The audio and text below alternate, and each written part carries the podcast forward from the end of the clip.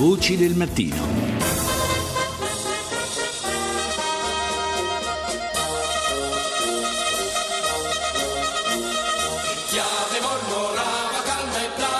Passaggio dei primi fanti il 24 maggio. L'esercito Abbiamo ascoltato l'inizio della canzone del Piave, conosciuto anche come La leggenda del Piave, una delle più celebri canzoni patriottiche italiane. Tra l'altro, nella prima strofa viene citata proprio la data dell'inizio della prima guerra mondiale per il nostro paese, eh, avvenuto appunto il 24 1915. Eh, ne parliamo appunto con il professor Lucio Villari, storico, non ha bisogno di grandi presentazioni, uno dei più noti storici del paese. Intanto, buongiorno professore. Ah, buongiorno a lei.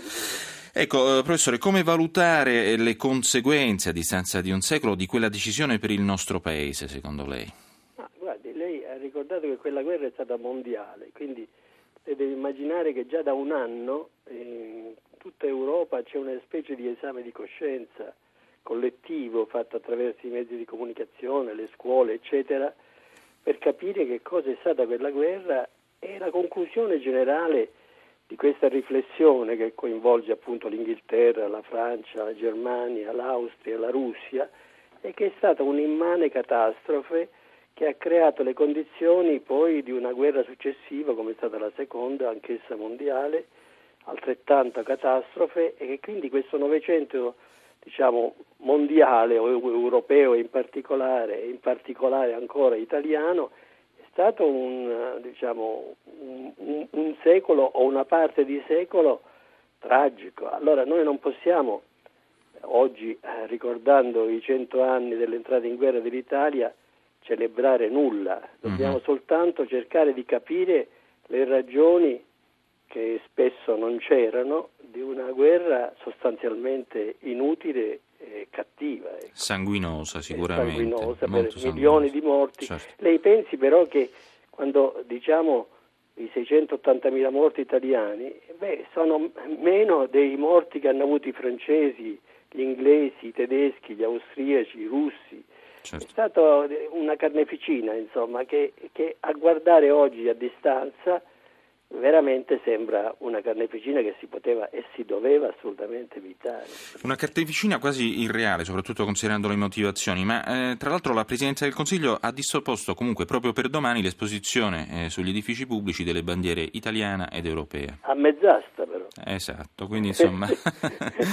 Perché un giorno, di- guardi, io le, parlo da storico, non è che faccio ideologie su queste cose, un come, è stato, come da un anno è in vari paesi europei, è, è- è l'entrata in guerra, in quella guerra, eh, va ricordata come un giorno di lutto, non come una festa.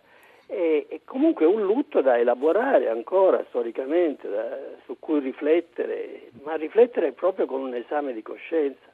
Lei pensi che, che- che questa guerra è stata veramente mondiale perché ha coinvolto pure gli Stati Uniti che sono venuti in È soccorso dell'Italia e, e delle, delle potenze dell'intesa, mandando qui due milioni di soldati. Insomma, non, è- Ecco, non è su- uno scherzo neanche Non tu. è uno scherzo, però senza, da storico, mh, il Piave comunque, eh, la leggenda della battaglia del Piave, la resistenza, diciamo, dopo il crollo di Caporetto, eh, si dice insomma che l'identità nazionale italiana sia stata in qualche modo forgiata da quegli eventi. Lei che ne pensa? Ma, ma in un certo senso sì, beh, ma lei deve capire che lei citava Caporetto, siamo nell'ottobre del 1917, noi siamo andati in guerra nel 15 e quindi ci sono stati eh, più di due anni di, di- di- di- drammatico logoramento su una linea di fuoco che comprendeva soltanto una parte dell'Italia, la parte di nord-est, e di questo nord-est solo un fronte di 600 chilometri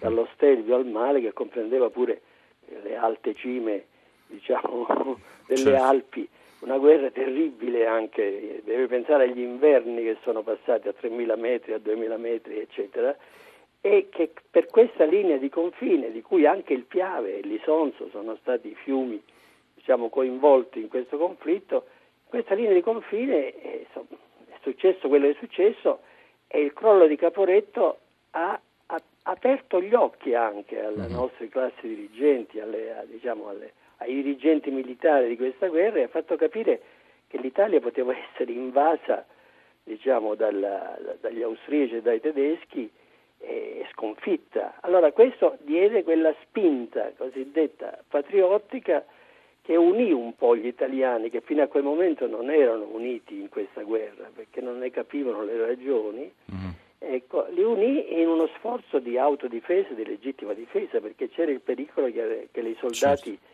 stranieri arrivassero fino a Roma, era già pronto un corpo di spedizione per, per arrivare fino a Roma e occupare l'Italia. Insomma. Non era da escludere. Senta, alla battaglia finale dell'ottobre 1918, Vittorio Veneto, insomma, tanto sì, per sì. intenderci, forse non tutti sanno che parteciparono comunque anche tre divisioni britanniche, due francesi, un reggimento statunitense. Tra gli americani in quei, in quei mesi, insomma, combatté anche Ernest Hemingway, che poi sì, ferito e costretto in un letto d'ospedale, trasse l'ispirazione per un monumento letterario come Addio alle armi. Certo di alle armi dà, un, dà diciamo, una testimonianza letteraria ma anche la cronaca storica della partecipazione eh, degli americani sul fronte italiano. Guardi che gli americani entrarono in guerra nell'aprile del 17 soprattutto per difendere il fronte italiano perché alla fine uh-huh. noi siamo entrati in guerra un anno dopo dello scoppio del, del conflitto, ma alla fine diciamo, il fronte italiano diventò il fronte più pericoloso e più vulnerabile